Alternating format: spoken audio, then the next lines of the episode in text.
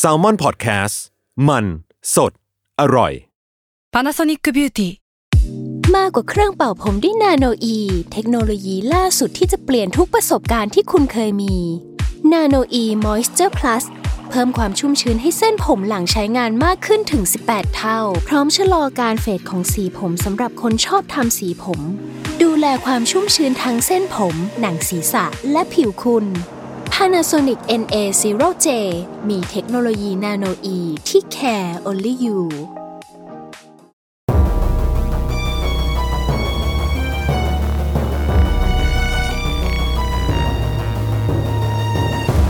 อันเต l e Case Mystery in Cinema ลี้ลับโลงโรง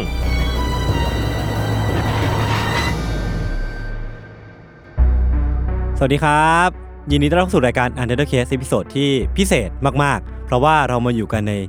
occasion หรือว่าโอกาสพิเศษที่เรียกว่า Go g a Presents Under Case Mystery in Cinema หรือว่าลี้ลับโรงโรงซึ่งก็จะเป็นประสบการณ์ที่ผมและพี่ทันเนี่ยก็จะมาเล่า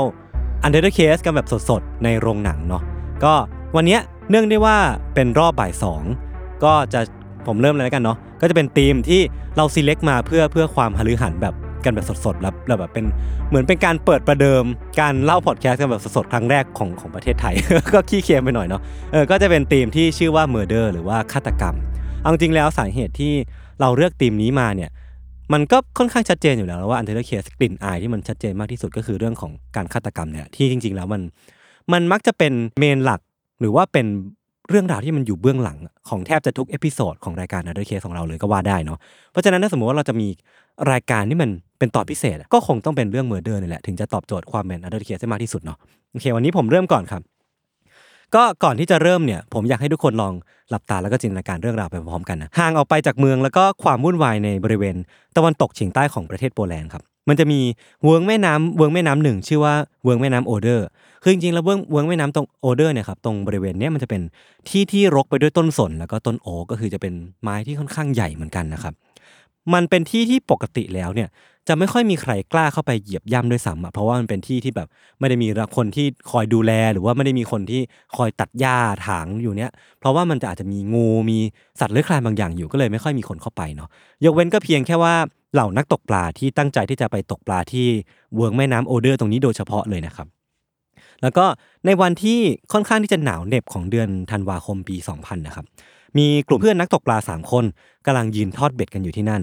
ในขณะนั้นนะครับหนึ่งในพวกเขาเนี่ยก็สังเกตเห็นวัตถุบางอย่างที่มันลอยอยู่แถวชายฝั่งลอยตุ๊บป่องตุ๊บป่องอยู่เนาะตอนแรกพวกเขาเนี่ยคิดว่ามันเป็นขอนไม้ธรรมดาธรรมดาอันหนึ่งซึ่งมีลักษณะที่ค่อนข้างใหญ่เหมือนกัน แต่ว่าพอเดินเข้าไปดูใกล้ๆครับหรือว่าพอดึงไอ้ขอนไม้นั้นอะเข้ามาใกล้ๆเนี่ยก็สังเกตเห็นบางอย่างที่มันคล้ายกับเส้นผมที่ติดอยู่ที่ขอนไม้อันนั้นนะเนาะ คือเมื่อเขาตะโกนบอกเพื่อนให้มาช่วยกันดูครับว่ามันคืออะไรกันแน่เนาะเพื่อนเขาเนี่ยก็ได้ลองเอาเบ็ดเนี่ยจิ้มเพื่อพิสูจน์สิ่งที่ตัวเองกำลังคิดอยู่ แล้วก็สัมผัสสิ่งที่เห็น มันตอกย้ำว่าเขาได้เจอสิ่งที่เขาคิดอยู่จริง ๆ นั่นก็คือศพปริศนาที่มันกำลังลอยเข้ามาติดชายฝั่งอยู่ เมื่อตำรวจมาถึงครับก็ค่อยๆบรรจงนำศพที่ลอยอยู่เนี่ยขึ้นมาจากน้ำพบว่าสภาพศพเนี่ยครับมันค่อนข้างที่จะใช้คำว่าหน่าพิศวงแล้วกัน หรือว่ามันเป็น ศพที่มีแต่คำถามอยู่เต็มไปหมดเลย คือศพเนี้ยน่าจะเป็นผู้ชายครับ แล้วก็สภาพศพเนี่ยคือมีห่วงเชือกคล้องอยู่รอบคอแล้วก็ข้อมือ มันมีร่องรอยที่เห็นชัดเจนว่า 2 ที่เนี้ยก็คือรอบคอแล้วก็ข้อมือเนี่ย มันน่าจะเคยถูกเชื่อมต่อกันมาด้วยเชือกมาก่อนอะ คือเรียกได้ว่ามันมีร่องรอยที่บอกว่าที่คอของเขาเคยถูกมัดด้วยเชือก และเชือกเนี้ยมันไปถูกมัดต่อกับเชือกที่ข้อมือ คือถ้าสมมติว่าลองจินตนาการว่าเชือกนี้มันยังยังคงเชื่อมต่อกันจริงๆอะ ท่าที่ชายคนนี้เคยลงเอยอยู่ก่อนที่จะมาอยู่ในน้ำเนี่ย น่าจะเป็นท่าที่มันทรมานแสนสาหัสมากๆแน่ๆ ยิ่งเขาขยับตัวมากเท่าไหร่เชือกมันจะยิ่งรัดแน่นขึ้นมากเท่านั้น แล้วก็สร้างความเจ็บปวดให้กับร่างกายเขามากเท่านั้น คือสภาพร่างกายของชายคนนี้ครับเขาใส่แค่เสื้อสเวตเชิ้ตตัวหนึ่งแล้วก็กางเกงชั้นใน แล้วก็ตามตัวเนี่ยจะมีร่องรอยที่ถูกทรมาน แต่ว่าเมื่อชนสูตรซากศพแล้วนะครับ ก็พบว่าในท้องของเขาเนี่ยในท้องของชายคนนี้ไม่มีอาหารหลงเหลืออยู่เลยแม้แต่นิดเดียว คือมันแปลว่าอะไร แปลว่าก่อนหน้าที่เขาจะเสียชีวิตหรือจมอยู่ในน้ำเนี่ยเขาน่าจะไม่ได้รับประทานอาหารแม้แต่นิดเดียว หลักฐานทั้งหมดเนี่ยมันบ่งชี้ว่าชายคนนี้น่าจะถูกทรมานด้วยสาเหตุบางอย่าง ก่อนที่จะถูกโยนลงน้ำในขณะที่กลางในขณะที่ยังมีชีวิตอยู่ครับ เพราะว่าพอมาชนสูตรดูเข้าไปในดีเทลเนี่ยในปอดของชายคนนี้เต็มไปด้วยน้ำนั่นแปลว่า ในขณะที่เขาถูกโยนลงน้ำอะเขายังมีชีวิตเขายังหายใจได้อยู่ เขาเลยหายใจเอาน้ำเข้าไปในปอด แล้วมันเลยเป็นน้ำที่มันท่วมปอด แล้วก็น่าจะเป็นสาเหตุหลักที่ชายคนนี้เสียชีวิตลงนะครับ ลักษณะภายนอกของศพเนี่ยคือเขาเป็นคนสูงประมาณหนึ่งครับ ผมยาวสีดำครับ แล้วก็มีตาสีฟ้า ซึ่งมันก็ตรงกับลักษณะของชายคนหนึ่งโดยบังเอิญ ซึ่งถูกภรรยาของเขาเนี่ยแจ้งความคนหายไว้ตั้งแต่สี่อาทิตย์ที่แล้ว ชายคนนี้มีชื่อว่าดาริอุสจานิสติวสกี้คือเขาเนี่ย เป็นนักธุรกิจหนุ่มวัย 35 ปีครับอาศัยอยู่ในเมืองโรคลอห่างจากที่พบศพไปประมาณ 60 ไมล์ซึ่งก็ถือว่าไม่ได้ไกลมากนักนะครับ คือเมื่อภรรยาแล้วก็แม่ของเขาเนี่ยมาชี้ตัวก็บอกได้แทบจะทันทีว่า ชายคนนี้นั่นแหละ คือลูกชายแล้วก็ภรรยาของตัวเองแน่ๆ ไม่ผิดคนแน่ๆนะครับ แต่ว่าคำถามที่มันเกิดขึ้นก็คือทั้งตำรวจเลย แล้วก็ทั้งแม่ของเขาแล้วก็ภรรยาของเขาเนี่ยก็คือทำไมคุณดาริอุสเนี่ยถึงมาลงเอยอยู่ที่ตรงแห่งนี้ได้นะครับ หลังจากที่พบศพเนี่ยตำรวจก็พยายามทำการสืบสวนทุกวิถีทาง ตั้งแต่ว่าสำรวจในละแวกเพื่อหาหลักฐานเพิ่มเติมเนาะหรือว่าแม้แต่จ้างนักสกูบ้าเพื่อให้ดำลงไปดูใต้น้ำว่ามันมี อะไรที่พอจะเป็นเบาะแสได้บ้างไหม รวมถึงสอบปากคำผู้เกี่ยวข้องอีกจำนวนหนึ่งเลย แล้วก็พอไปดูประวัติการทำงานของคุณดาริอุสเนี่ยครับก็ไม่ได้พบอะไรผิดปกติเนาะว่า คือเขาเนี่ยเป็นคนที่ทำธุรกิจก็คือเป็นคนที่เปิดเอเจนซี่โฆษณาเล็ก ๆ ในเมืองโรคลอเนี่ยแหละแล้วก็ ไม่ได้มีเรื่องราวบาดหมางกับใคร กับภรรยาที่แต่งกันมา 8 ปีแล้วเนี่ย ก็มีมีทะเลาะเบาะแหวงกันบ้าง แต่ก็คือแบบ ไม่ได้มีครั้งไหนที่มันเลยเถิดหรือว่า เลยไปถึงขั้นที่ทำร้ายร่างกายกันหรือว่ามีมีมีปากมีเสียงกันนะเนาะ คือมันก็ไม่ได้เป็นชีวิตที่หนักหนาอะไรเนาะ ทุกหลักฐานแล้วก็ทุกคนที่ตำรวจเรียกมาสอบปากคำเนี่ยครับ ล้วนให้ไปคำตอบไปในทิศทางเดียวกันว่า ไม่น่ามีอะไรที่ทำให้คุณดาริอุสเนี่ย น่าจะลงเอยอยู่ที่จุดจุดนี้ได้เลย คือมันมันเป็นเรื่องที่น่าสงสัยมากๆว่าทำไมเขาถึงถูก ฆาตกรรมเนาะแล้วก็ถูกโยนทิ้งน้ำแล้วก็ถูกพบศพอย่างนี้ ดังนั้นนะครับเมื่อเวลามันผ่านไป 6 เดือนครับตำรวจก็สืบสวนไปเรื่อยๆเนาะคดีเนี้ยก็ถูกพักไปด้วยเหตุผลที่ว่าไม่สามารถหาตัวผู้เกี่ยวข้องได้เลยแม้แต่นิดเดียว ครอบครัวเนี่ยก็ทำใจไปแล้วแหละจนเอากางเขนเนี่ยไปวางบนต้นไม้บริเวณที่พบศพอะครับ แล้วก็ยอมจำนนต่อสิ่งที่ทางการตำรวจเนี่ยเรียกสิ่งนี้ว่า the perfect crime หรือว่าฆาตกรรมที่มันสมบูรณ์แบบ คือมันไม่มีจิ๊กซอว์ไหนหรือว่าหลักฐานอะไรที่ทำให้ ฆาตกรรมเนี้ยการฆาตกรรมครั้งนี้มันมันมันมีจุดบกพร่องแล้วพอที่จะสืบสาวราวเรื่องต่อไปได้ครับจนเวลามันผ่านไป 3 ปีครับ ก็มีนักสืบคนหนึ่งที่ตัดสินใจรื้อคดีนี้กลับขึ้นมาทำอีกครั้งหนึ่ง คือตำรวจคนนี้มีชื่อว่าจาเซกโรบลิสกี้ซึ่งจริงแล้วพอ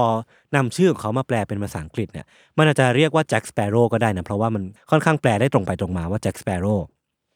สาเหตุที่คุณจาเซกเนี่ยครับตัดสินใจจับคดีเนี้ย ก็คือเขาเนี่ยถูกส่งไม้ต่อมาจากตำรวจที่เป็นตำรวจพื้นที่ แต่ว่าจริงๆแล้วอะเขาก็สามารถปฏิเสธได้ แต่ว่าสิ่งที่มันดึงดูดหรือว่าสิ่งที่ทำให้คุณคุณโรบลิสกี้เนี่ยตัดสินใจลงไม้ลงมือกับการสืบสวนคดีนี้เป็นพิเศษก็คือความลึกลับยิ่งกว่าความลึกลับของคดีเนี่ยเพราะว่ามันมันเป็นคดีที่มันพิสูจน์ยากมาก แล้วมันเป็นคดีที่ทางการเรียกว่า the perfect crime ในฐานะคนที่มี passion เรื่องการสืบสวนมันมันเป็นคดีที่มันหาการปฏิเสธยากมากๆอะเออ จากประสบการณ์ทำให้เขารู้ว่าส่วนใหญ่แล้วว่าสิ่งที่เรียกว่าเป็นโคเคสนะครับมันมักจะเกิดจากการมองข้ามรายละเอียดเล็ก ๆ น้อยๆบางอย่างไปในคดี เขาจึงตัดสินใจ สิ่งแรกที่เขาทำก็คือนำหลักฐานทั้งหมดเนี่ยกลับมาทบทวนใหม่อีกครั้งหนึ่งเรียกได้ว่า go through ตั้งแต่ตั้งแต่แรกตั้งแต่หลักฐานแรกที่ถูกค้นพบจนไปไปจนถึงหลักฐานสุดท้ายเลยอีกอีกอีกรอบหนึ่งสิ่งแรกที่คุณโรบลิสกี้พบเนี่ยครับ คือเขาพบว่าการฆาตกรรมครั้งนี้มันไม่น่าใช่การลงมือเพื่อโจรกรรม เพราะว่าบัตรเครดิตของศพเนี่ยไม่เคยถูกนำไปใช้หลังจากที่เขาเสียชีวิตเลย แต่ว่าการฆาตกรรมครั้งนี้มันน่าจะถูกทำไปเพื่อด้วยความเคียดแค้นหรือความโกรธแค้นบางอย่าง แล้วก็มีเจตนาที่จะทำให้คุณคุณดาริอุสที่เป็นศพเนี่ยอับอายหรือว่าต้องการที่จะทรมานร่างกายของเขาด้วยด้วย objective หรือว่าด้วยเป้าหมายที่มันบางอย่างแน่นอนนะครับ แล้วก็สิ่งต่อมาที่คุณโรบลิสกี้พบนะครับก็คือหลักฐานที่มัน น่าสนใจมากๆบางอย่างในวันที่คุณดาริอุสเนี่ยหายตัวไป วันนั้นนะครับวันที่เกิดเหตุเนี่ยมันเป็นเวลาประมาณ9ก้าโมงครึ่งที่ออฟฟิศที่เป็นเอเจนซี่ของคุณคุณดาริอุสเนี่ยก็มีสายปริศนาสายหนึ่งโทรเข้ามาที่ที่บริษัท คนที่รับสายเนี่ยก็คือคุณแม่ของคุณดาริอุสซึ่งทำงานอยู่ในบริษัทของเขาเนี่ยแหละ สิ่งที่ปลายสายเนี่ยที่โทรเข้ามาเนี่ยพูดก็คือว่าพวกคุณสามารถทำป้ายบิลบอร์ดสักสามป้ายได้ไหม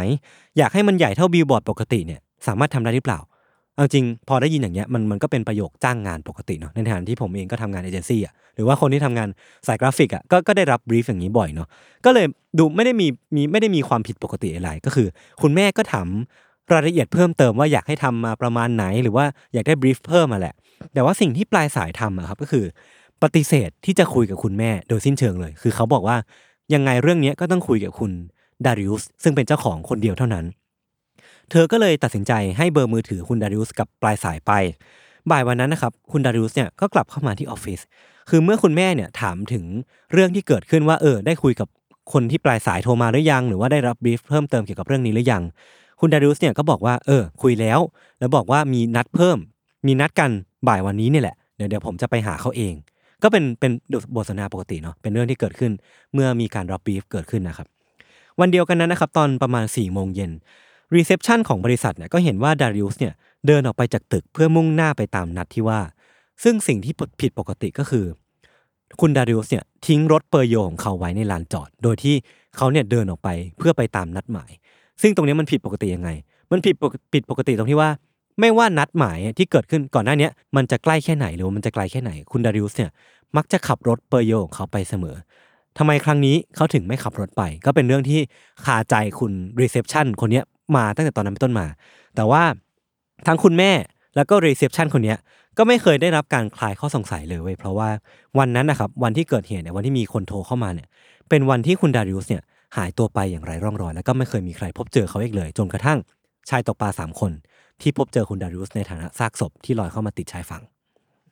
ผมให้เวลาคิดสักครู่ว่าถ้าเป็นทุกคนที่กำลังฟังอยู่นะครับ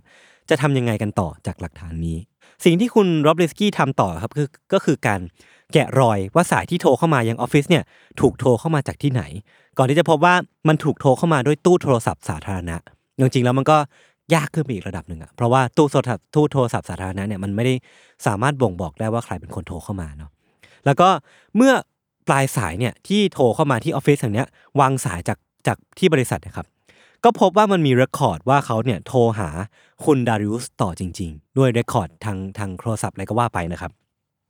นั่นแปลว่าคนคนนี้น่าจะต้องมีจุดประสงค์ในการล่อคุณดาริอุสออกมา แล้วก็ทำการศึกษาพฤติกรรมคุณดาริอุสออกมาแล้วอย่างดีว่า เขาเนี่ยมักจะขับรถไป ดังนั้นอะ เขาน่าจะต้องทำการบรีฟคุณดาริอุสว่าการนัดหมายครั้งนี้ห้ามขับรถออกมานะเพื่อเป็นหนึ่งในหมากหนึ่งในหมากที่เขาต้องการวางให้มันถูกเดินไปตามที่เขาวางไว้นะครับ แต่มันก็ไม่ได้มีอะไรยืนยันว่าสิ่งที่ปลายสายโทรมาเนี่ยหรือว่าสิ่งที่คนที่ปลายสายเนี่ยเป็นฆาตกรจริง หรือว่าเป็นผู้สมรู้ร่วมคิดจริง ในขณะที่ คุณโรบลิสกี้เนี่ยกำลังถูกความน้อยของหลักฐานเนี่ยต้อนเข้าจนมุมอะครับเขาก็นึกถึงบางอย่างขึ้นมาได้นะครับ คราวนี้มันไม่ใช่สิ่งที่อยู่ในบันทึก ไม่ใช่สิ่งที่อยู่ในหลักฐานที่ตำรวจก่อนหน้านี้ยคนพบมาแล้ว แต่ว่ามันเป็นสิ่งที่ไม่มีละกัน คือเขาเนี่ยนึกขึ้นมาได้ว่า ยังไม่มีใครพูดถึงโทรศัพท์มือถือของคุณดาริอุสที่มันหายไปเลย ด้วยเทคโนโลยีที่มันไม่ได้ก้าวหน้ามากของทางโปแลนด์นะครับดาริอุสเนี่ยทำให้คุณโรบลิสกี้เนี่ยพอเขารู้ว่าสิ่ง ก้าวต่อไปที่เขาต้องก้าวต่อไปคือ ต้องหาให้เจอว่าโทรศัพท์มือถือของคุณดาริอุสเนี่ยมันหายไปไหนเนาะเขาก็ทำการตรวจสอบจากเลข serial number คือเขาได้ทำการโทรไปหาภรรยาของคุณดาริอุสที่บ้าน แล้วก็ถามว่าตอนที่เขาซื้อโทรศัพท์มือถือเนี่ยเลข serial number ของคุณดาริอุสคืออะไร แล้วก็ทำการแกะรอยจากเลข serial number นั้น ซึ่งมันก็ค่อนข้างที่จะทุลักทุเลพอสมควรครับแล้วก็ผลลัพธ์ที่ได้เนี่ยครับมันถือเป็นความก้าวหน้าพอสมควร เพราะว่าเขาพบว่า มือถือของดาริอุสเนี่ยถูกนำไปประมูลบนเว็บที่ชื่อว่า Allegro 4 4 วันหลังจากที่ดาริอุสเนี่ยหายตัวไป คือ Allegro เนี่ยมันเป็นเว็บไซต์ที่เอาไว้ประมูลสิ่งของต่างๆ แต่ว่าทำไมมือถือของคุณดาริอุสเนี่ยมันถูกนำไปประมูลที่เว็บไซต์นี้ หลังจากที่เวลามันหายไป4วัน user ที่เป็นเจ้าของการประมูลเนี้ยใช้ชื่อว่า ChrisB7 ครับ มันเป็นนามแฝงของชายวัย 30 คนหนึ่งที่ชื่อว่าคริสเตียนบาร่าคือร็อบลิสกี้เนี่ย จริงๆแล้วก็ไม่ได้เชื่อในทันทีว่าบาร่าเนี่ยคือฆาตกรหรือว่าคนที่อยู่เบื้องหลังเรื่องราวทั้งหมดนี้หรอก แต่ว่า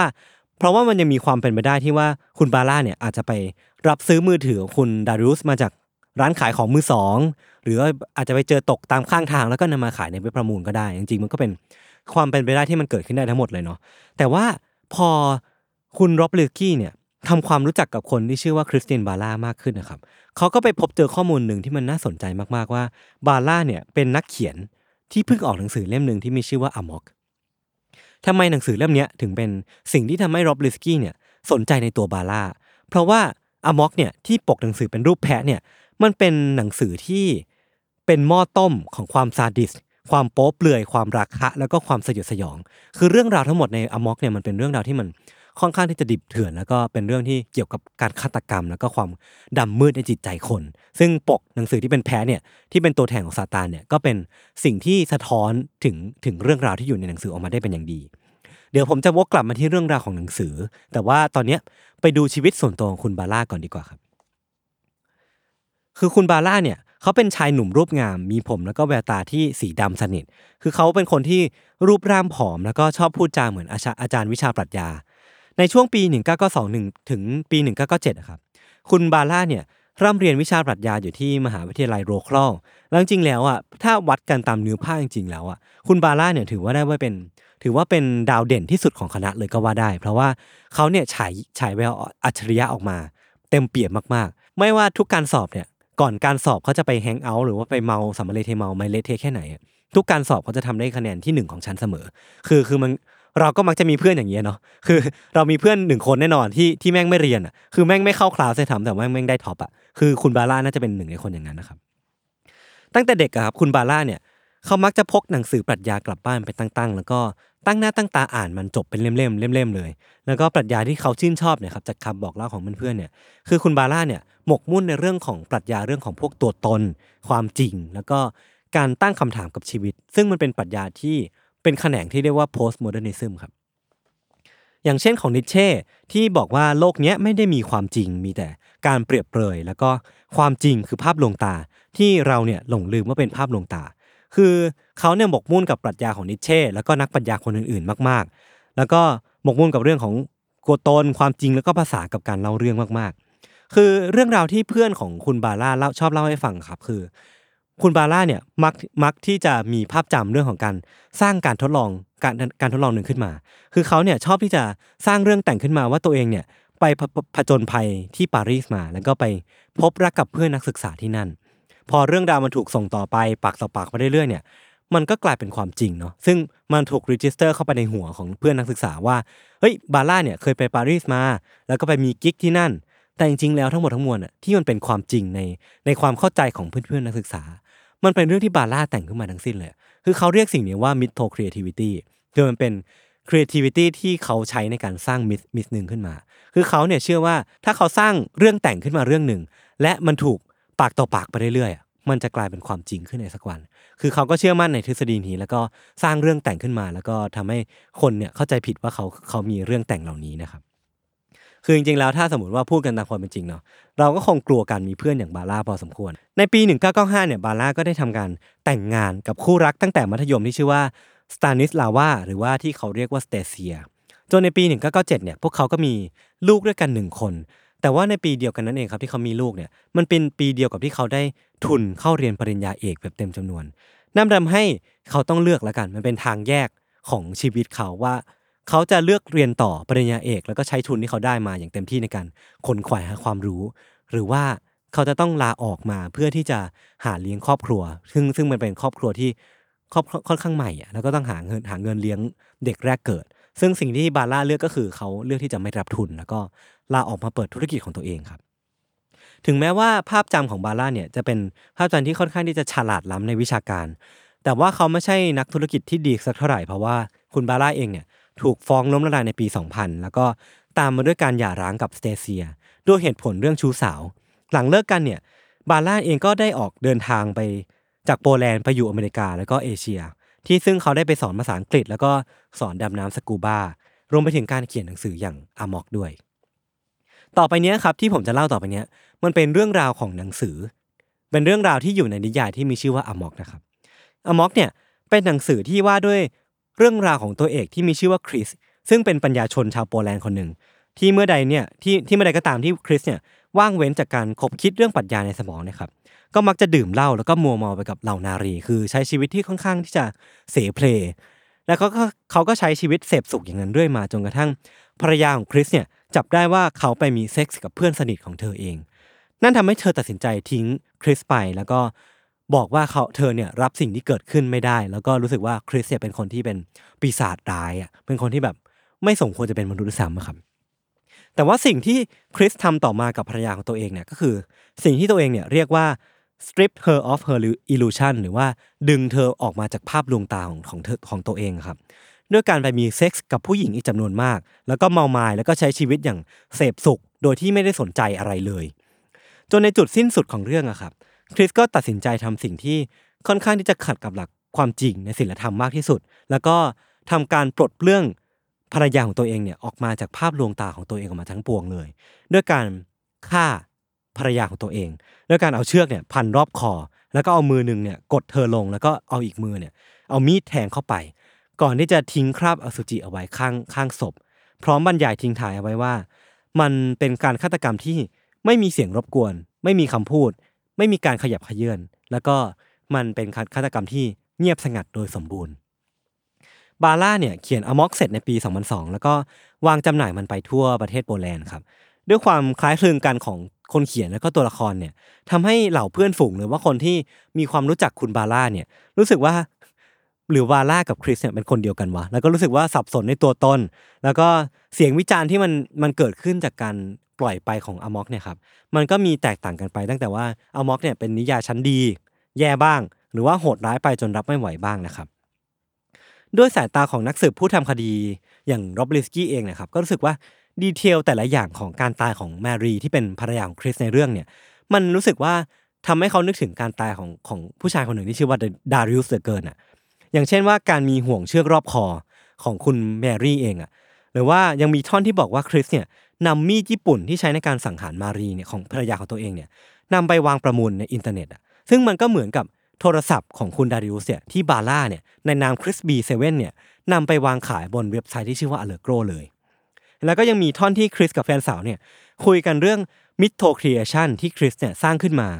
คือเขาเนี่ยคุยกันว่าเรื่องไหนที่เธอไม่เชื่อ เรื่องสถสถานีวิทยุของฉันที่มันล้มละลาย หรือว่าเรื่องที่ฉันฆ่าผู้ชายคนหนึ่งที่ทำไม่ดีกับฉันเมื่อ10ปีก่อนล่ะ คืออันเนี้ยมันก็เป็นเบาะแสเบาะแสหนึ่งที่คุณโรบเลสกี้เนี่ยเชื่อว่ามันน่าจะเกิดขึ้น หรือว่ามันเป็นมันเป็นความเชื่อมโยงที่มันเชื่อมโยงกันแบบพอดิบพอดีจนเกินไปหรือเปล่านะครับโรบลิสกี้เนี่ยเริ่มสงสัยว่าอามอกเนี่ยจะเป็นโรดแมพหรือว่าเป็นแผนที่หรือว่าเป็นเป็นสิ่งที่เป็นการฆาตกรรมของคุณดาริอุสเนี่ยมันถูกตีแผ่ออกมารูปแบบของนิยายหรือเปล่านะครับอย่างไรก็ตามโรบลิสกี้เนี่ยก็รู้ดีว่าการจับเรื่องแต่งไปเชื่อมโยงกับความจริงอะเป็นเรื่องที่ ในฐานะเป็นหลักฐานทางการนิติหรือว่าทางทางทางศาลเองเนี่ยมันเป็นเรื่องที่ไม่ค่อยน่าเชื่อถือ เขาก็เลยนั่งมุ่งมั่นที่จะหาหลักฐานเพิ่มเติมเกี่ยวกับคดีนี้ให้ได้นะครับ ในปี 2002 เนี่ยหลังเกิดเหตุได้ 2 ปี รายการทีวี997อะซึ่งมันเป็นรายการทีวีของโปแลนด์ที่มันคล้ายคลึงกับอเมริกา Most Wanted ซึ่งมันจะเป็นรายการที่เล่าเรื่องเกี่ยวกับคดีฆาตกรรม หรือว่าสารคดีที่มันเกี่ยวกับข้องกับเรื่องลึกลับต่างๆนะครับ ก็ได้ทำการเล่าเรื่องราวการตายของคุณดาริอุสเนี่ย แล้วก็คอยอัปเดตข่าวสารลงยังเว็บไซต์ ซึ่งเขาจะมีอาร์ติเคิลหรือว่ามีสกู๊ปสกู๊ปหนึ่งที่เล่าเรื่องราวนี้แล้วก็คอยอัปเดตมันอยู่เสมอนะครับ ซึ่งมันก็มีคนเข้ามาดูจากหลากหลายประเทศทั่วโลก อย่างญี่ปุ่นเกาหลีแล้วก็อเมริกา แต่ว่าการเกิดขึ้นของสกู๊ปเนี้ยมันก็ไม่ได้มีความคืบหน้าทางเบาะแสอะไรใดๆตำรวจก็ไม่เคยได้เบาะแสเพิ่มเติมจากจากจากการมีอยู่ของเว็บไซต์นี้สักเท่าไหร่โรบลิสกี้เนี่ยก็เลยได้ไปทำการดูต่อว่าคริสบีหรือว่าบาร่าเนี่ยเคยไปกด ซื้ออะไรมาบ้างในเว็บไซต์อเลโกรที่เขาเอาเอามือถือของคุณดาริอุสเนี่ยไปวางขายนะครับเขาก็พบว่าหนึ่งเดือนก่อนหน้าเนี่ยก่อนหน้าที่ดาริอุสจะหายตัวไปเนี่ยคุณบาร่าเนี่ยเคยกดเข้าไปดูของสิ่งหนึ่งในเว็บไซต์แห่งนี้ ซึ่งของสิ่งนั้นน่ะคือคู่มือของตำรวจที่ว่าด้วยการจับมัดอาชญากร ลองนึกภาพดูนะครับว่าคนธรรมดาคนหนึ่งอะจะจะเข้ามาดูของสิ่งนี้เพื่ออะไรวะ ถ้าไม่ได้ต้องการที่จะซื้อมันเพื่อ เพื่อ objective อะไรบางอย่าง ซึ่งมันค่อนข้างที่จะ specific หรือมันค่อนข้างที่จะ niche มากๆอะครับ แต่ว่าเขาก็รู้ดีว่าความเชื่อมโยงของบาร่าแล้วก็หนังสืออมอกแล้วก็คดีของไดริอุสเนี่ยมันน่าสงสัยมากแค่ไหน ขาดเพียงแค่อย่างเดียวเลยครับ คือคำสารภาพของบาร่าหรือสิ่งที่เขาต้องการก็คือคำคำพูดจากบาร่าว่าสิ่งต่างๆ ที่มันเกิดขึ้นอะเขาไม่ได้คิดไปเองเนาะเขาต้องการคำยืนยันจากบาร่ามันมันมันเป็นเรื่องที่เกิดขึ้นจริง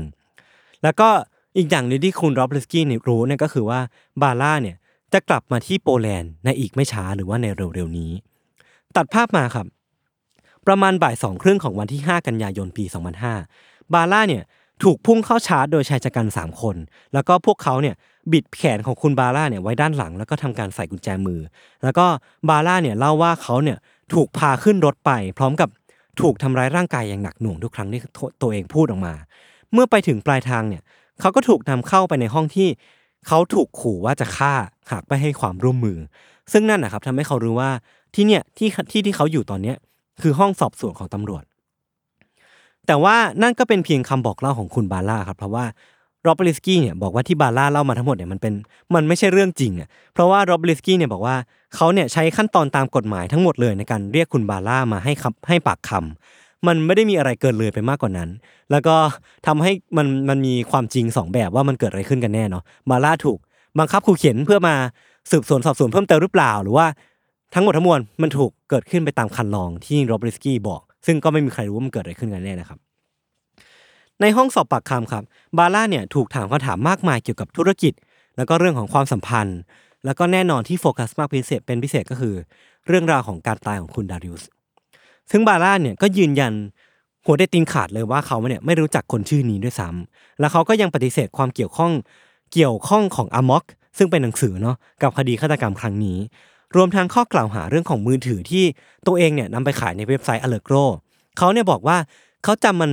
ได้ไม่ชัดนัก มันเกิดขึ้นนานแล้ว เขาอาจจะได้มันมาจากโรงรับจำนำแห่งหนึ่งที่เขาเลยไปทำธุรกรรมด้วย หรือว่าเขาอาจจะเจอตกก็ได้เขาจำไม่ได้เนาะซึ่งมันก็เป็นคำให้บักคำที่แบบ ปฏิเสธอะแต่ว่า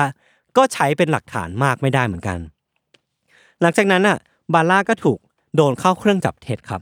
เขาถูกถามคำถามเกี่ยวกับดาริอุสซึ่งจริงแล้วบาร่าก็ผ่านมันมาได้ผลลัพธ์ที่มันไม่ได้ชัดเจนมากนักอะมันไม่ได้บวกไม่ได้ลบ ซึ่งใช้การไม่ได้เลย แต่ว่าอย่างที่ได้บอกไปก่อนหน้านี้ครับว่า ในช่วงที่บาร่าไปอยู่ที่เอเชีย เขาเป็นครูสอนสกูบาคือนั่นแปลว่าเขาสามารถควบคุมลมหายใจได้มากเป็นพิเศษ นั่นแปลว่าเขาจะใช้ เทคนิคควบคุมลมหายใจในการผ่านเครื่องจับเท็จมาก็ได้ ซึ่งก็ไม่มีใครรู้ว่าเขาใช้เทคนิคนี้จริงหรือเปล่านะครับ เมื่อเวลาผ่านไป เวลาที่กฎหมายกำหนดว่าต้องปล่อยตัวเหยื่อเนี่ยหรือว่าต้องปล่อยตัวผู้ต้องสงสัยเนี่ยหากไม่ดำเนินคดีกับเขาเนี่ยก็ใกล้มาถึงนะครับหลักฐานทั้งหมดที่เตรียมมารอฟังคำยืนยันครั้งนี้มันก็ไม่มีอันไหนที่ใช้การได้เลย ทั้งเรื่องของมือถือ ผลตรวจผลตรวจเท็จที่ใช้การไม่ได้ หนังสือคู่มือที่ตำรวจเนี่ยก็ไม่สามารถยืนยันได้ว่าคุณบาร่าเนี่ยทำการซื้อมาจริงหรือเปล่า หรือว่าเรื่องราวที่อยู่ในหนังสือเนี่ยหนังสืออย่างอมอกเองอะที่ก็ไม่สามารถเอามายืนยันอะไรมากไปกว่านี้ได้แล้วอะโรบลิสกี้เนี่ยก็เลยบอกว่าเขาเนี่ยมองผลผลิตของสองปีที่ตัวเองเนี่ยรวบรวมหลักฐานหรือว่าตั้งข้อสงสัยหรือว่าตั้งข้อสันนิษฐานมาเนี่ยมันพังทลายลงต่อหน้าต่อตา แล้วก็ต้องตัดสินใจปล่อยตัวบาร่าออกไปจากห้องสืบสวนครับ แต่ว่าหลังจากนั้นนะครับสิ่งที่เกิดขึ้นนะครับ ในขณะที่พาสปอร์ตของคุณบาร่าเนี่ยมันยังคงอยู่กับคุณ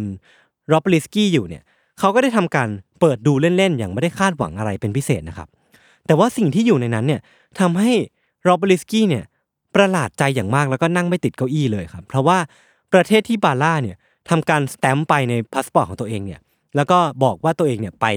ยังประเทศเหล่านี้มาเนี่ยมันคือประเทศอย่างญี่ปุ่น เกาหลี แล้วก็สหรัฐอเมริกา ซึ่งมันตรงกับอะไรครับ มันตรงกับประเทศ ที่มีคน login เข้ามาดูข่าวเกี่ยวกับการตายของคุณดาริอุสของรายการ 997อะมันมันตรงกันแบบพอดีพอดีเลยเนาะแล้วพอลงไปดูใน detail ว่า มันมี record ว่ามีคนจากเว็บญี่ปุ่นเข้ามาดูเว็บไซต์นี้เวลานี้ แล้วก็วันที่นี้ มันตรงกับเวลาที่คุณบาร่าเนี่ยถูกสแตมป์ว่าไปอยู่ญี่ปุ่นนะช่วงเวลานี้พอดีพอดีนั่นทำให้จริง ๆ แล้วอะถ้าวัดตามความเป็นจริงแล้วอะหลักฐานเนี้ยมันน่าจะเป็นหลักฐานชิ้นสำคัญ ที่ทำให้ทางการตำรวจเนี่ยสามารถสาวไปถึงตัวบาร่าได้อย่าง อย่างไม่เคยมีมาก่อนเลยก็ว่าได้ครับ แต่ว่าอย่างไรก็ตาม หลังจากที่บาร่าถูกปล่อยตัวออกไปอะเขาก็พยายามสร้าง movement บางอย่างขึ้นมา เพื่อทวงความเป็นธรรมให้กับตัวเองโดยการบอกเพื่อนๆ แล้วก็เขียนจดหมายที่เขาเขียนขึ้นเองเนี่ยไปยังสื่อต่างๆ เพื่อที่จะบอกว่า เออ การที่เขาถูกตำรวจสงสัยจากทรัพย์สินหรือว่าผลงานของเขาเนี่ยที่เขาเป็นคนแต่งขึ้นมา หรือว่าเรื่องที่เขาแต่งขึ้นมาเนี่ย มันเป็นเรื่องที่ไม่เป็นธรรมแล้วก็เป็นเป็นสิ่งที่ล่วงละเมิด สิทธิศิลปินเป็นอย่างมาก ถ้าสมมติว่าในกรณีมากกรณีต่อไปถ้าสตีเฟนคิงจะถูกสงสัยว่านิยายที่ตัวเองเขียนน่ะเป็นนิยายที่ถูกถืบสาวไปถึงการฆาตกรรมต่างๆนานา มันก็เป็นเรื่องที่ไม่มีเซนถูกปะเขาก็เอากรณีเนี้ยมาเป็นเป็นสิ่งที่ทวงความเป็นธรรมให้กับตัวเอง แล้วก็เขียนจดหมายในความอย่างเงี้ยส่งไปยังสื่อหรือว่าสำนักพิมพ์ต่างๆเพื่อให้ตำรวจเนี่ยถอยออกมาก้าวหนึ่งแล้วก็ไม่ดำเนินคดีกับตัวเองไปมากไปกว่านี้นะครับซึ่งจริงมันก็สำเร็จแหละ นั่นทำให้กระแสมันเริ่มตีกลับมาที่ทางตำรวจ แล้วก็โรบลิสกี้ซึ่งก็ต้องมองตัวเองย้อนกลับมาอีกรอบหนึ่งว่าเออ กูต้องหาหลักฐานให้ได้มากกว่านี้ ถ้ายังยืนยันว่าบาร่าเป็นผู้ต้องสงสัยในคดีนี้จริงนะครับเบาะแสต่อมาที่ตำรวจได้ก็คือ พฤติกรรมของบาร่าซึ่งตำรวจเนี่ยได้ไปทำการสืบสวนหรือว่าได้เบาะแสมาเพิ่มเติม โดยปกติแล้วเนี่ยบาร่าเนี่ยเป็นคนดีมีอารมณ์ขัน แต่ว่าในช่วงปี 1999 หรือว่าปี 2000 เนี่ยครับที่ ธุรกิจแล้วก็ชีวิตแต่งงานคุณบาร่าเนี่ยมันเริ่มที่จะพังลงหรือว่ามันเริ่มที่จะดิ่งลงเนี่ยเขาเนี่ยเริ่มกลายเป็นคนก้าวร้าว ควบคุมสติตัวเองไม่อยู่ กล่าวหาว่าภรรยาตัวเองเนี่ยไปนอนกับคนอื่น เพื่อที่จะระบายความเครียดแค้นหรือว่าความโกรธแค้นในใจตัวเองออกมานะครับมีครั้งหนึ่งที่คุณบาร่าเนี่ยระเบิดลงกลางงานปาร์ตี้ New Year's Eve ของของตัวเองที่ตัวเองไปร่วมเนี่ยเมื่อบาร์เทนเดอร์คนหนึ่งเนี่ยพยายามที่จะจีบภรรยาของตัวเองนะครับเขาตะโกนแล้วก็บอกว่า เขาจะจัดการบาร์เทนเดอร์คนเนี้ยเหมือนที่เขาเคยจัดการกับคนแบบนี้มาก่อนหน้านี้ มันแปลว่าอะไร มันแปลว่าก่อนหน้าเนี้ยตอนไหนก็ไม่รู้อะบาร่าเคยจัดการกับคนแบบนี้มาก่อนที่เคยเข้ามายุ่มย่ามกับภรรยาของตัวเอง แล้วมันมันเป็นเรื่องจริงหรือเปล่าก็ไม่รู้นะ แต่ว่ามันเป็นสิ่งที่บาร่าในในช่วงที่เขาบันดาลโทสะแล้วก็ไม่ไม่สามารถควบคุมสติของตัวเองได้พูดออกมา แล้วก็ในช่วงเวลาไล่ๆกันเนี่ยตำรวจก็ได้เบาะแสอย่างเข้ามา ยังจำเหตุการณ์ที่มีคนโทรเข้ามาที่ออฟฟิศของคุณดาริอุสได้อยู่ไหมครับ เออ เมื่อตำรวจเนี่ยนำการ์ดที่ใช้ในการโทรออกที่ตู้โทรศัพท์ ที่โทรเข้ามาที่ออฟฟิศคุณดาริอุสเนี่ยนำการนำมาดู record หรือว่า calling record เพิ่มเติมเนี่ย ก็พบว่าผลที่ได้ออกมาเนี่ยคือในช่วง 3 เดือนเนี้ยที่ที่การโทรศัพท์ครั้งเนี้ยมันยังถูกใช้อยู่นะครับ มันมี record ว่ามีการโทรออก 32 ครั้งหนึ่งในหนึ่งหนึ่งในนั้นเนี่ยก็คือแน่นอนว่าคือคุณดาริอุสแล้วก็ออฟฟิศของคุณดาริอุส แต่ว่าที่ยังครอบคลุมไปอีกนี่ยคือ พ่อแม่ของคุณบาร่าแฟนของเขาแล้วก็เพื่อนของคุณบาร่าแล้วก็เพื่อนร่วมงานของคุณบาร่าคือนั่นแปลว่า คนที่เป็นคนโทรเข้ามาที่ออฟฟิศเนี่ยมันมีความเชื่อมโยงกับคุณบาร่าแล้วก็คุณดาริอุสแน่นอน มันค่อยๆที่จะชัดเจนขึ้นเรื่อยๆ หลักฐานต่างๆ มันค่อยๆ ฟูมฟักขึ้นมาแล้วก็ถูกถูกปูมาเรื่อยๆว่ามันมันใกล้ความจริงขึ้นมาเรื่อยๆแล้วนะครับ ซึ่งมันชัดที่สุดคือเบาะแสต่อมา เมื่อเพื่อนสาวของภรรยาของคุณบาร่าเนี่ยบอกว่าเคยเห็นสเตเซีย หรือว่าภรรยาของคุณบาร่าเนี่ยเคยเต้นรำกับหนุ่มผมสีดำยาวที่มีตาสีฟ้าที่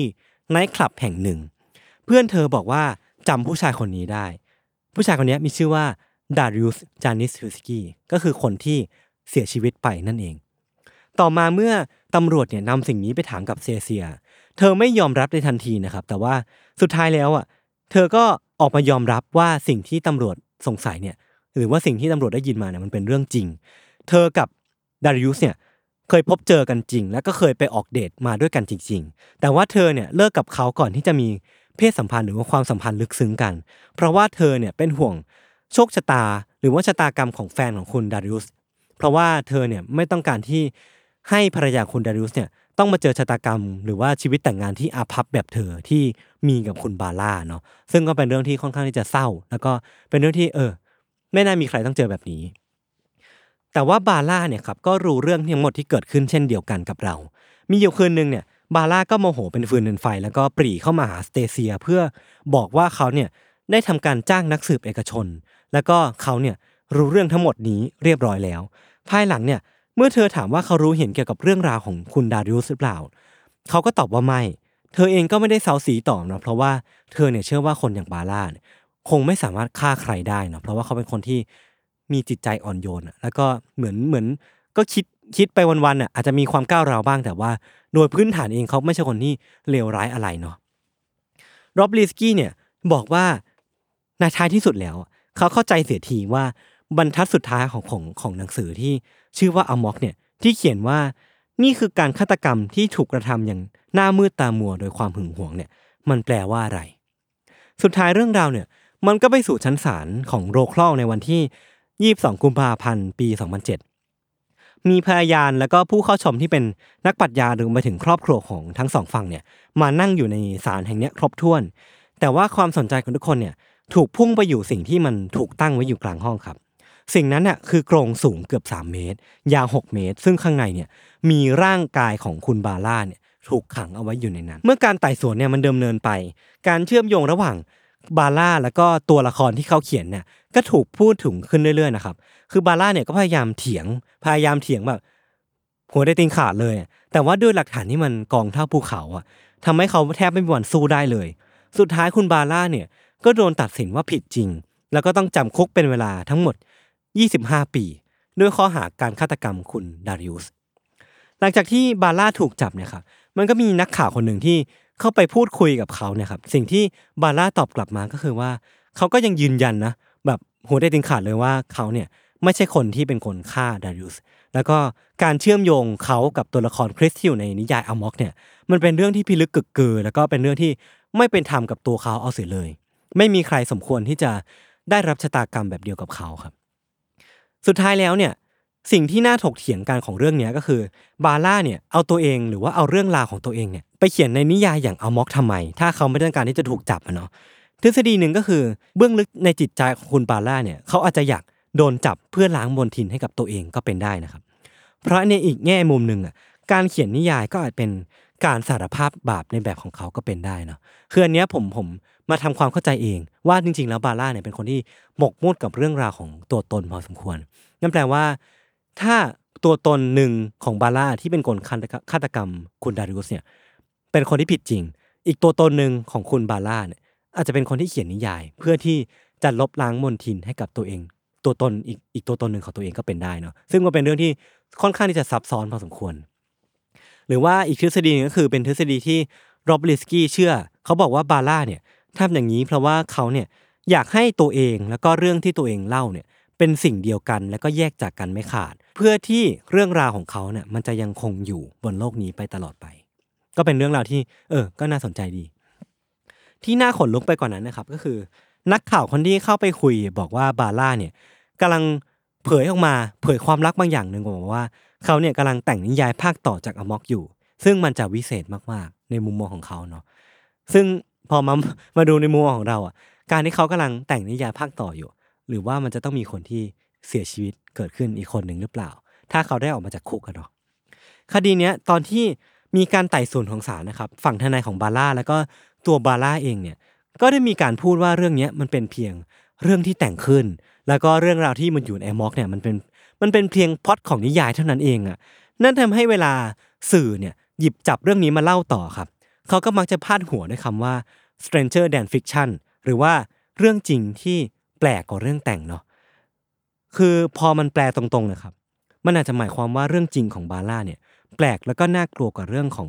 คริสที่เขาแต่งขึ้นมาในนิยายนิยายอย่างอมอกขึ้นมาเสียอีกครับ จริงแล้วมันก็ตรงกับสิ่งที่รายการของเราพูดอยู่เสมอนะว่า เรื่องจริงเนี่ยมันน่ากลัวกว่าเรื่องแต่ง คดีเนี้ยมันจึงเป็นเหมือนการตอกย้ำสโลแกนของเราว่า เรื่องจริงเนี่ยยังไงมันก็น่ากลัวกว่าเรื่องแต่งอยู่เสมอโอเคก็เรื่องของผมประมาณวันนี้ ก็ก่อนที่จะไปฟังเรื่องต่อไป ก็พักฟังเบรกโฆษณากันสักครู่นะครับ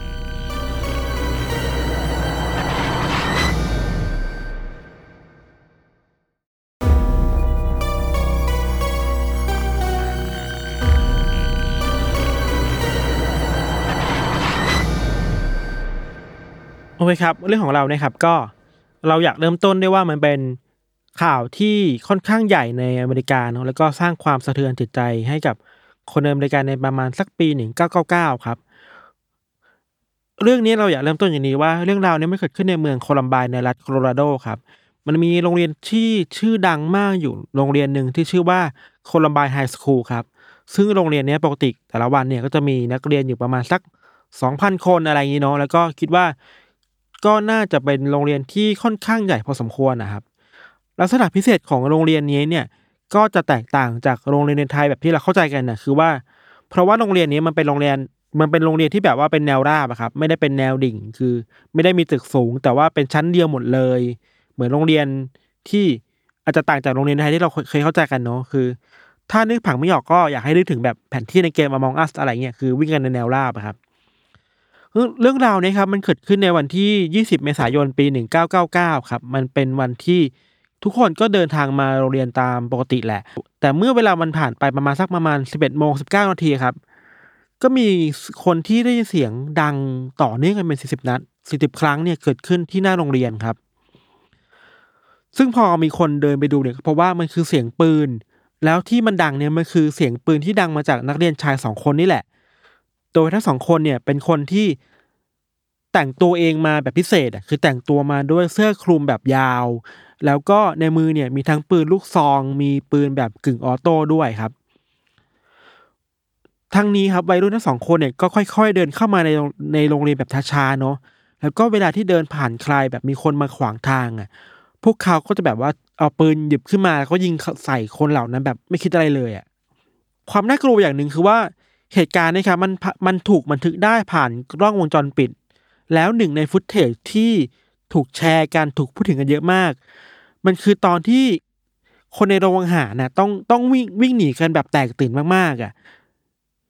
คือมันเป็นเหตุการณ์ที่เข้าใจว่าเกิดขึ้นหลังจากที่มีคนเข้ามาตะโกนในโรงอาหารแล้วว่าเฮ้ยมันมีมือปืนบุกเข้ามาในโรงเรียนนะ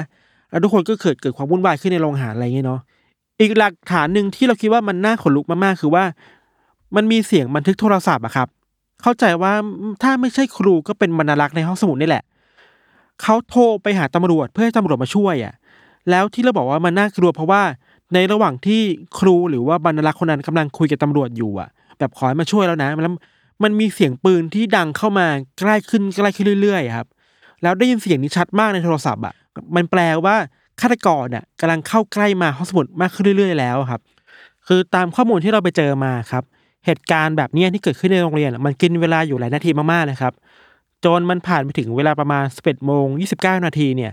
มือปืนทั้งสองคนน่ะก็สามารถบุกเข้ามาในห้องสมุดได้สำเร็จแล้วครับ แล้วพวกเขาก็เดินเข้ามายิงนักเรียนทีละคนสองคน มีทั้งคนที่แอบอยู่ในในใต้โต๊ะตามซอกหลืบต่างๆ ด้วยอะส่วนคนที่ยังรอดชีวิตอยู่ก็พวกเขาบอกว่าต้องทำตัวให้แบบรีบที่สุดอะเงียบที่สุดอะเพื่อไม่ให้ฆาตกรได้ยินเสียงพวกเขาอะครับพอเวลาผ่านไปสักพักหนึ่งครับตำรวจก็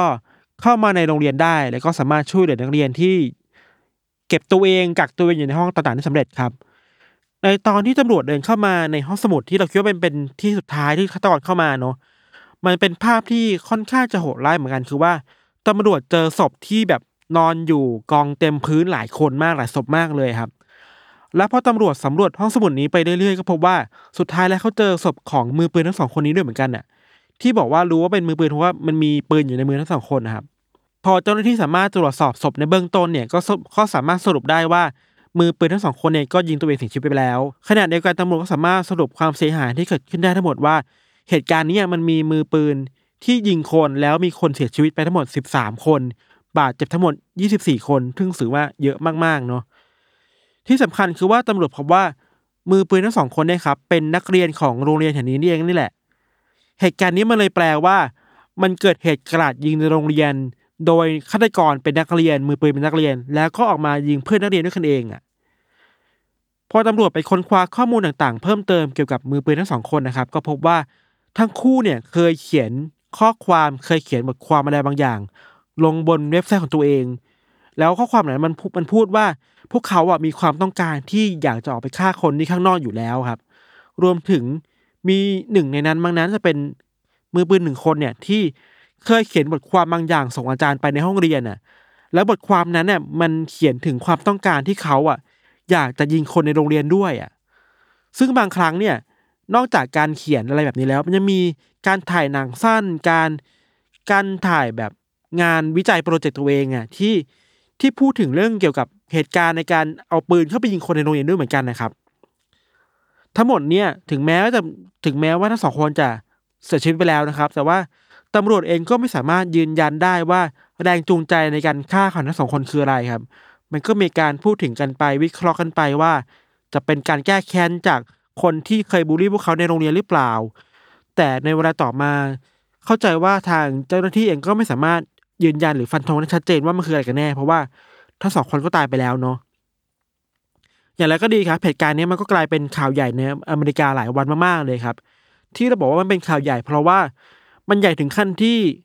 ผู้นำอะประธานาธิบดีในขณะนั้น เขาจะว่าเป็นบิลคลินตันเนาะเขาต้องออกมาแถลงความเสียใจต่อหน้าทีวีด้วยซ้ำไปว่าเออนี่เป็นเรื่องใหญ่นะแล้วก็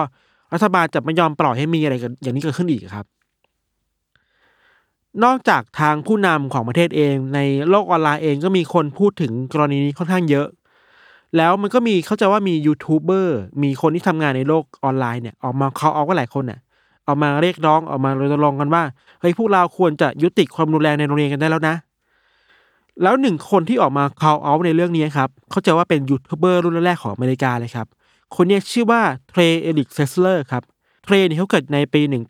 1989 อาศัยอยู่กับพ่อแม่แล้วก็พี่ชายคนหนึ่งนิสัยส่วนตัวของเทรนะครับเขาเป็นคนที่ชอบการถ่ายหนังมากๆ ชอบถึงขั้นที่ว่าสร้างช anel ใน YouTube ของตัวเองอะช anel ชื่อว่า Lenscap Production ครับ ซึ่งส่วนใหญ่แล้วเทรจะทำหนังสั้นแบบว่าผลิตกันเองง่ายๆในบ้าน แล้วก็บางครั้งก็จะเป็นหนังแนวกวนๆ action action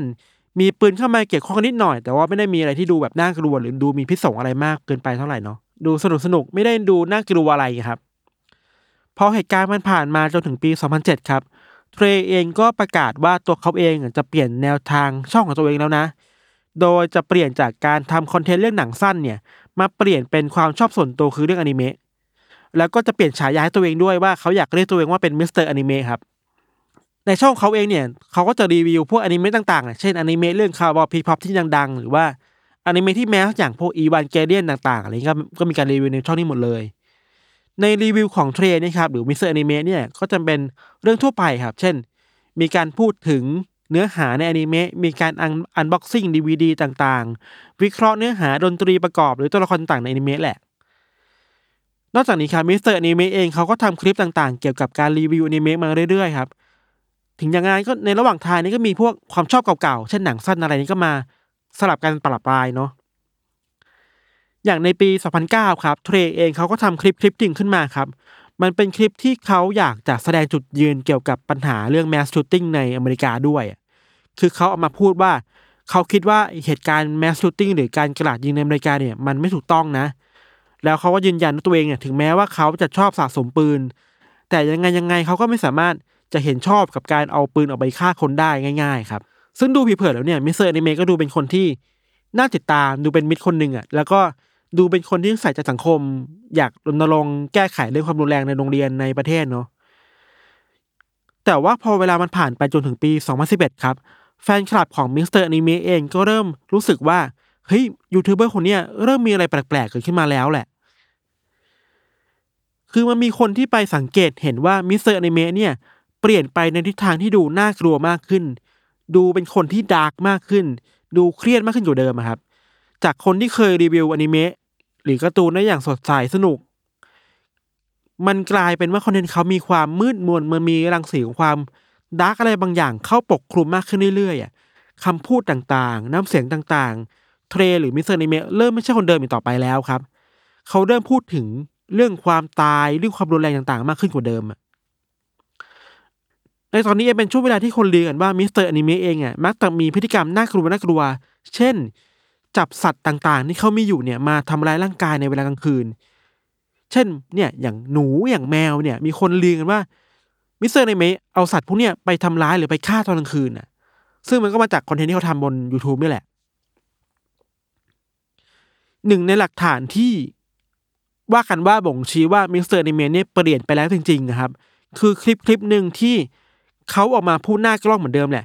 แต่สายตาเขามันดูแข็งมากๆอะแล้วก็ที่สำคัญคือบริเวณแก้มซ้ายของเขาอะ มันมีรอยแผลเหมือนเขาถูกทำร้ายมาครับ มันก็ไปตรงกับข่าวลือที่คิดว่า เอ้ย Mr. Anime ชอบทำร้ายสัตว์ แล้วไอ้รอยแผลบนบนแก้มเนี่ยเป็นเป็นรอยแผลที่ถูกสัตว์ทำร้ายตอบโต้มาอะไรเงี้ย คือจากคลิปนี้ครับจะเห็นว่า Mr. Anime ดู dark ขึ้นชัดเจนอะ ดูสายตาดูหม่นเศร้า ดูมีความมืดมนอะไรบางอย่างอยู่เนาะซึ่งโอเคแหละเราคิดว่า คนคนหนึ่งอาจจะมีช่วงเวลาที่มืดมนบ้างก็ได้ แต่ถ้าทุกคนดูคลิปนี้หรือยศดูคลิปนี้แล้วจะเห็นว่า เออว่ะเขาเปลี่ยนไปจริงๆอะจากคนที่สดใสดูเป็นคนที่สายตาดูแข็งดู ดูมันมีอะไรบางอย่างเกิดขึ้นกับ Mr. Anime แล้วจริงๆอะครับในคลิปเนี่ยครับนอกจากเขามาพูดด้วยสายตาที่มันดู dark นะเนาะเนื้อหาในคลิปเขาจะพูดได้ว่าโอเค หลังจากนี้เขาจะหายตัวไปจาก YouTube สักพักหนึ่งเนาะแล้วก็หายไปจริงๆ แต่พอกลับมาในอีกรอบหนึ่งครับ Mr. Anime ก็ดูเหมือนว่าเขาจะ dark มากขึ้นกว่าเดิมอีกสามไปอะคือดูเปลี่ยนไปเป็นคนอีกคนหนึ่งแล้วจริงๆครับ แล้วก็ดูเหมือนว่าเขาจะไม่ได้สนใจเรื่องอนิเมะเป็นหลักแล้วแหละ เพราะว่าสิ่งที่เขาสนใจมากขึ้นน่ะ แล้วก็โพสต์แล้วก็พูดถึงมากขึ้นในคลิปต่างๆ เนี่ย มันคือเรื่องราวเกี่ยวกับปืนน่ะ รวมถึงการเอาตัวเองเข้าไปอยู่ในscene ที่เกี่ยวกับการยิงปืนต่างๆ มากขึ้นด้วย เช่น บางคลิปก็จะมีการออกไปยิงปืนข้างนอกบ้าน ออกไปยิงปืนตาม ที่สาธารณะต่างๆครับ ถ้าจะพูดได้ชัดเจนมากขึ้นคือว่า Mr. Anime หันกลับมารีวิวปืน แบบจริงจังมากขึ้นกว่าเดิมหลายเท่าตัวครับ ในเวลานี้เองครับ Mr. Anime เองเขาก็หันมาค้นคว้าในเรื่องราวเกี่ยวกับพวกฆาตกรต่อเนื่องด้วยมากขึ้นเหมือนกันนะครับ คือเราไปเจอข้อมูลมาว่า Mr. Anime เนี่ยเขากลับไปสนใจพวกประวัติแรงจูงใจรวมถึงชีวิตต่างๆ ของพวกฆาตกรต่อเนื่องอะ ควบคู่ไปกับเรื่องอาวุธปืนที่เขาสนใจเป็นทุนเดิมอยู่แล้วครับ จากเดิมที่เป็นคนสดใสเนาะตอนนี้กลายเป็นว่า Mr. Anime เริ่มหันหลังให้กับจุดยืนที่ตัวเองเคยต่อต้านเรื่องเหตุกราดยิงมากขึ้นนะครับ สิ่งหนึ่งที่ดูน่ากลัวมากขึ้นมากๆ คือว่าเขายอมรับว่าตัวเขาเองในตอนเนี้ยกลายเป็นแฟนคลับของมือปืนสองคนจากเหตุการณ์ที่ Columbine High School ในปี 99 ครับ มันเป็นเหตุการณ์ที่เราพูดในตอนแรกนะว่ามันเขาเคยแสดงจุดยืนว่า ไม่เห็นด้วยแบบต่อต้าน ตอนนี้ก็เป็นแฟนคลับเฉยเลยอะไรเงี้ยเรื่องราวเกี่ยวกับ Mr. Anime ก็ดู peak มากขึ้นเรื่อยๆแทบทุกวันนะครับ คือมันมีวันหนึ่งที่เขาออกมาประกาศผ่านช่องอีกครั้งหนึ่งว่า เขาจะขอยุติการทำช่องไปครั้งหนึ่งนะ เพราะว่าตอนนี้เขามีโปรเจกต์อะไรบางอย่างที่มันยิ่งใหญ่รอเขาอยู่ครับ ซึ่งแล้วตัวเขาเองก็ยอมรับด้วยว่าเขาเองจริงจังกับไอ้โปรเจกต์นี้เอามากๆเลยครับ แต่หลังจากที่บอกผ่านคลิปนี้ไปอะ เขาก็กลับมาอีกรอบหนึ่ง โดยกลับมาพูดผ่านหน้ากล้องอีกครั้ง แต่มันเป็นคอนเทนต์ที่เขาดูพูดจาในเรื่องราวที่ดูล่องลอยมากๆ คือพูดในเรื่องที่ดูไม่มีแก่นสารเท่าไหร่ดู ไม่ค่อยมีใจความมันสำคัญอะไรเท่าไหร่ครับ ในคลิปต่อมานี้มันเป็นการอัดคลิปผ่านมือถือแบบง่ายๆแล้วแหละ แล้วคราวเนี้ยเขามาเล่าถึงชีวิตตัวเองในช่วงเวลาที่ผ่านมา โดยเล่าว่าตัวเองต้องผ่านปัญหาหนักๆ เช่นการตกงาน แล้วก็ถึงแม้ว่าล่าสุดจะได้งานใหม่แล้ว แต่ว่า สายตาที่เขาเอามาเล่าถึงปัญหาตัวเองมันดูเศร้า แล้วมันดูหม่นหมองอย่างเห็นได้ชัดเลยครับ หลังจากที่ออกมาเล่าเรื่องตัวเองตกงานต้องเจอชีวิตที่ยากลำบากเนี่ย Mr. Anime ก็หายไปเลยครับ คือไม่ไม่อัปโหลดคลิปอะไรลง YouTube อีกเลยอะ่ะข้อมูลที่เราไปเจอมาคือว่า หลังจากคลิปคลิปเนี่ย Mr. Anime เขามีความคิดนะครับว่า เขาอยากจะหยิบปืนที่มีอยู่เนี่ย ออกไปยิงปืนออกไปยิงใส่คนสักคนหนึ่งในโรงเรียนแห่งหนึ่งอะซึ่งเรื่องนี้มันเป็นความต้องการของเขามานานมากแล้วครับ แล้วเขาก็ สนใจเรื่องนี้ศึกษาเรื่องนี้มาจากประวัติการกราดยิงในเหตุในอเมริกาครั้งก่อนๆน่ะทำให้เขาสามารถเตรียมตัวมาได้ว่าเขาต้องไปทำอะไรมาบ้างอะ แล้วหนึ่งในเหตุการณ์ที่เขาไปเรียนรู้มา มันคือเหตุกราดยิงที่เกิดขึ้นใน Columbine High School อะ อย่างที่เราเล่าไปในต้นเรื่องครับ เหตุการณ์ก็ผ่านมาจนถึงวันที่ 22 มีนาคมปี 2012 ครับ ทีนี้เนี่ยครับ Mr. Anime ก็ตัดสินใจจะทำอะไรบางอย่าง ทำ project อะไรบางอย่างที่เขาเคยคิดไว้จริงๆอะครับ หลังจากนี้จะเป็นรายงานที่เราไปอ่านมาจากพวกรายงานข่าวท้องถิ่นเนาะคือในเช้าวันที่ 22 มีนาคมอะครับ Mr. Anime ก็ตื่นขึ้นมาที่บ้านเนอะแล้วก็เรียกให้แม่มาหาที่บริเวณโรงรถ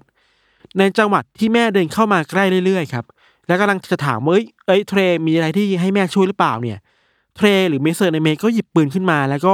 ยิงเข้าไปที่กลางหน้าอกของแม่หลายนัดมากครับ จนทำให้แม่ต้องล้มลงไปกองบนพื้นอะ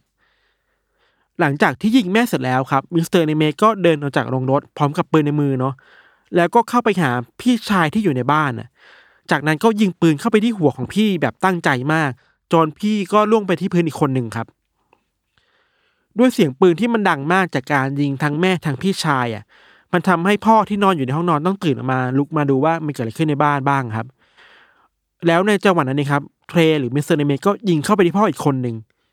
ความน่ากลัวยังไม่จบแค่นั้นนะครับ คือว่าตามรายงานข่าวคือว่าหลังจากที่ Mr. Anime ยิงทุกคนจนที่จนพวกเขาไปนอนกองบนพื้นแล้วเนี่ย Mr. Anime เดินกลับไปที่ร่างเหล่านั้นน่ะ แล้วก็ยิงปืนซ้ำเข้าไปอีกหลายนัดมากๆ เพื่อมั่นใจว่าทั้งสามคนเสียชีวิตแล้วจริงๆครับ ซึ่งนี่เป็นเหตุการณ์ที่ไม่มีใครเคยคาดคิดมาก่อนว่า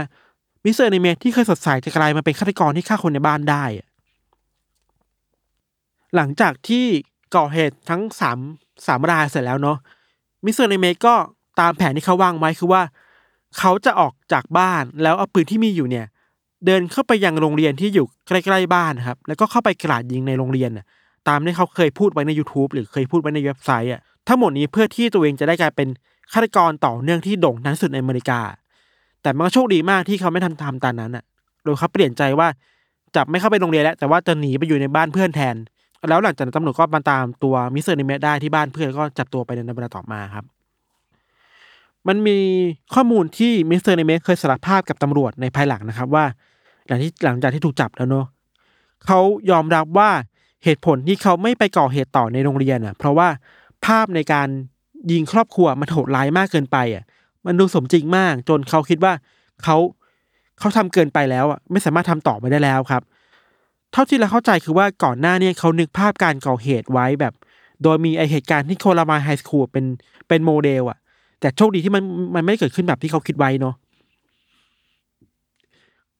Mr. Anime ยอมรับว่าตอนที่ลงมือยิงยิงแม่ ยิงพ่อยิงพี่ชายตัวเองไปจริง ๆ ครับ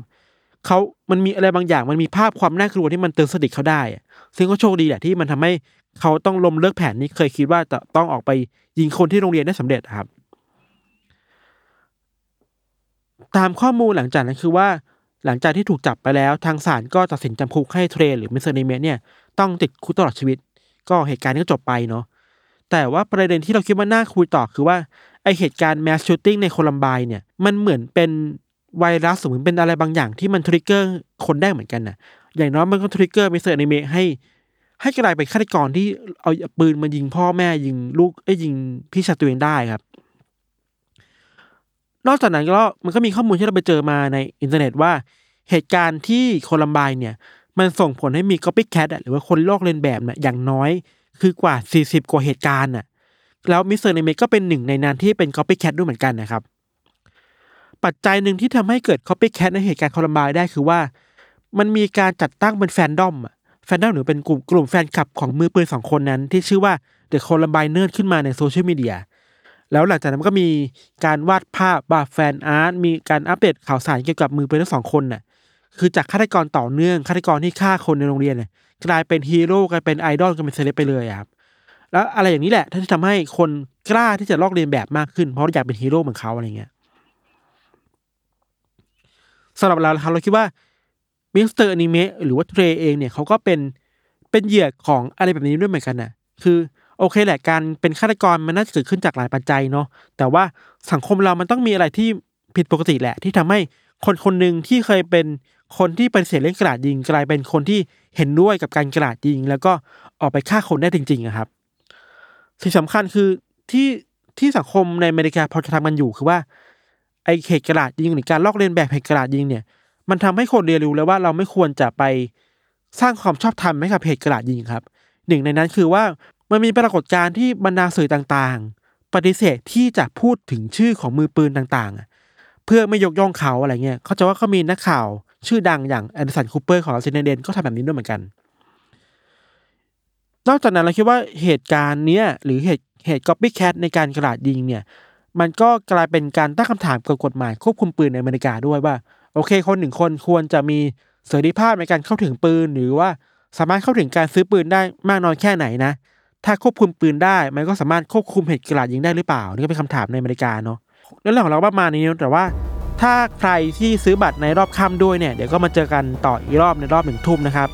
แต่ถ้าใครซื้อบัตรไว้แล้วเนี่ยรอบเดียวเดี๋ยวก็ถ้าใครอยากฟังอะไรอื่นๆก็สามารถติดตามข่าวสารได้ต่อที่แซมว่าพอดแคสต์เช่นเดิมครับผม